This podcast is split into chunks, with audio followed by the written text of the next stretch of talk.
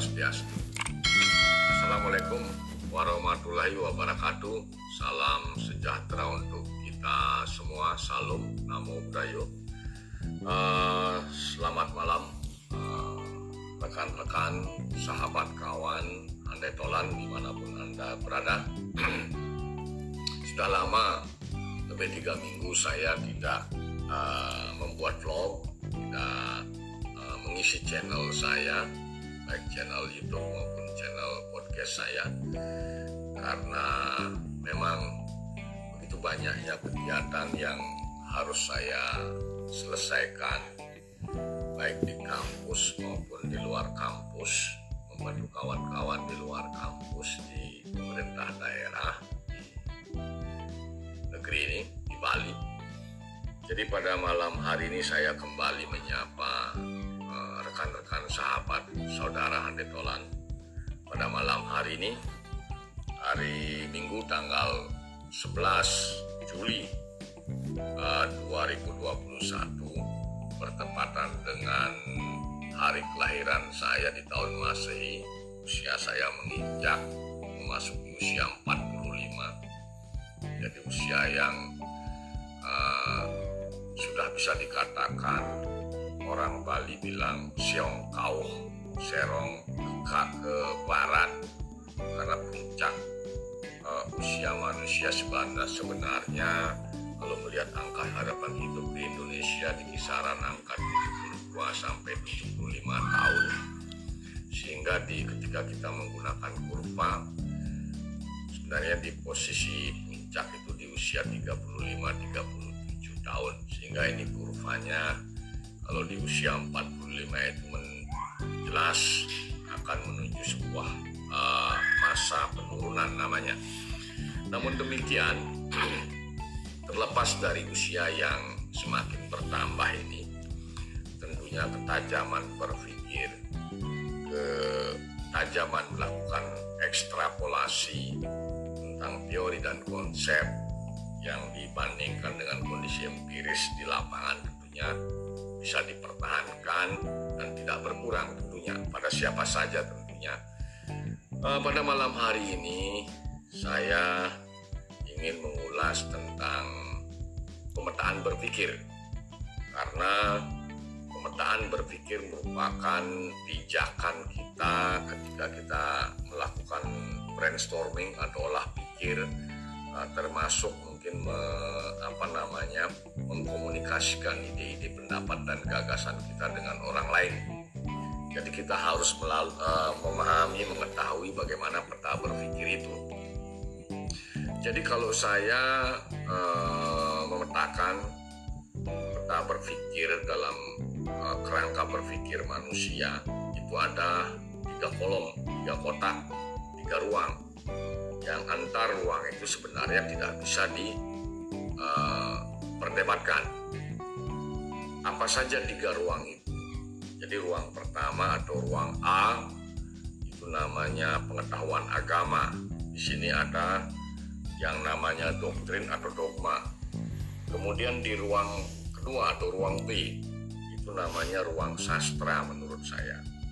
Kemudian ruang ketiga itu namanya ruang uh, ilmiah, akademis dan empiris atau ruang pengetahuan. Nah ini ketiga ruang ini, antar ruang ini sebenarnya tidak bisa diperdebatkan, tidak bisa dihadap-hadapkan, baik antara ruang satu atau ruang A dengan ruang dua atau ruang B dan seterusnya. Nah, jadi di mana di mana posisi yang ingin kita bahas satu tema atau satu topik yang akan kita bahas apakah kita akan membahas tentang uh, ruang satu atau pengetahuan tentang agama? Apakah kita akan membahas tentang ruang dua atau ruang B tentang sastra? Ataukah kita akan membahas tentang ruang pengetahuan umum? Dalam hal ini ruang uh, tiga atau ruang C. Nah yang berbeda yang lebih rigid lagi di ruang pengetahuan ini ada grade-nya yang pertama itu uh, grade pertama itu cara berpikir filsafat atau berfilsafat bahasa saya. Grade kedua itu cara berpikir berteori Ini ini membahas tentang hal-hal yang uh, uh, bersifat teori atau berbau teori atau uh, terkategori berkategori teori teoritis. Kemudian grade yang ketiga adalah uh, bernorm. Jadi uh, membahas tentang norm, norma, hukum, legalitas dan lain sebagainya. Yang keempat itu grade-nya itu berasumsi. Nah, ini antar grade pun tidak bisa di dalam ruang C atau ruang ruang pengetahuan ini. Antar grade ini yang yang empat grade tadi, grade satu ber uh, filsafat, berteori, bernom, kemudian berasumsi. Ini antar grade tidak bisa diperdebatkan.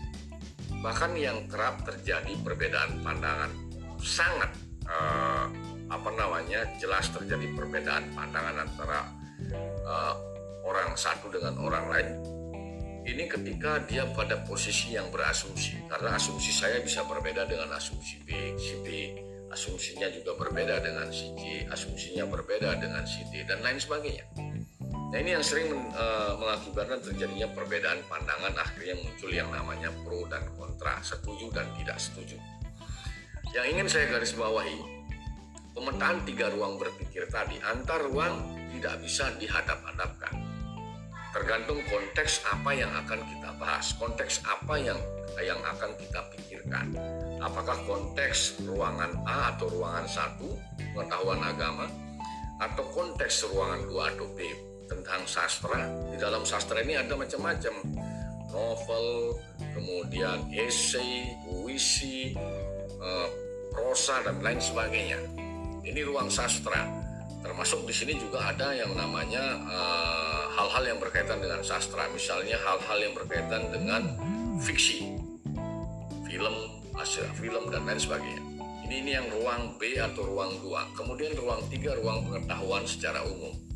Nah, ini ketiga ruangan ini tidak bisa dihadap-hadapkan. Dan ketika antara si A dengan si B atau dengan si C memiliki pandangan yang berbeda-beda, dan di sanalah muncul yang namanya perbedaan pandangan sehingga terjadi pro dan kontra. Namun ketika satu tema kita bahas pada ruang yang sama, di sini kita akan bisa melakukan uh, diskusi, debat, elaborasi, dan lain sebagainya. Kritik, saran, masukan, dan lain sebagainya. Ketika kita berada pada ruang yang sama.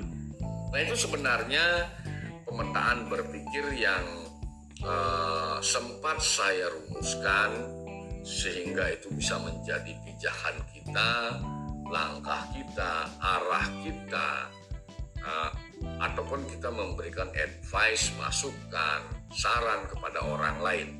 Jadi peta berpikir ini yang penting untuk kita ketahui di mana posisi kita saat kita menyikapi satu masalah atau isu yang terjadi di sekitar kita. Ruang ruang mana yang akan kita gunakan? Kemudian tema atau topik atau isu tersebut merupakan ruang yang sebelah mana sebenarnya? Apakah ruang A atau ruang satu ataukah ruang B atau ruang dua ataukah ruang C atau ruang uh, tiga? Itu pun tergantung gridnya kalau di ruang C, termasuk juga di ruang B, B tadi.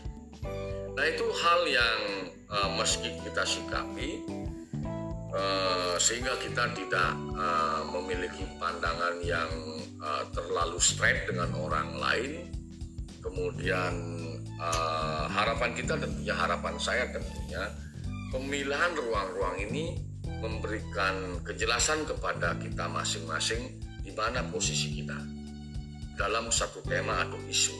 Bagaimana sikap kita terhadap satu tema atau isu yang terjadi di sekitar kita. Termasuk kita bisa memahami isu atau tema itu masuk ke ruang pembahasan yang mana.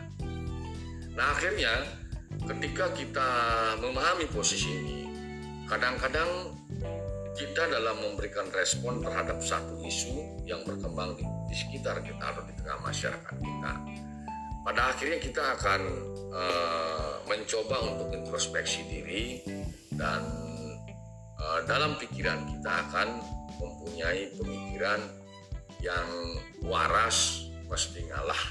Nah, itu yang paling penting sehingga hal-hal yang tidak perlu diperdebatkan secara straight tidak menimbulkan uh, hal yang berbau pribadi bahasanya itu bahasa di lapangan tidak menimbulkan sentimen pribadi Nah itu sebenarnya hal yang ingin saya sampaikan berkaitan dengan pemetaan berpikir yang manfaat atau kegunaannya bisa kita gunakan di dalam kehidupan kita sehari-hari uh, dalam rangka tentunya uh, memberikan warna dalam kehidupan ini, memberikan warna yang baik, memberikan uh, sesuatu yang bisa bermanfaat kepada kehidupan ini.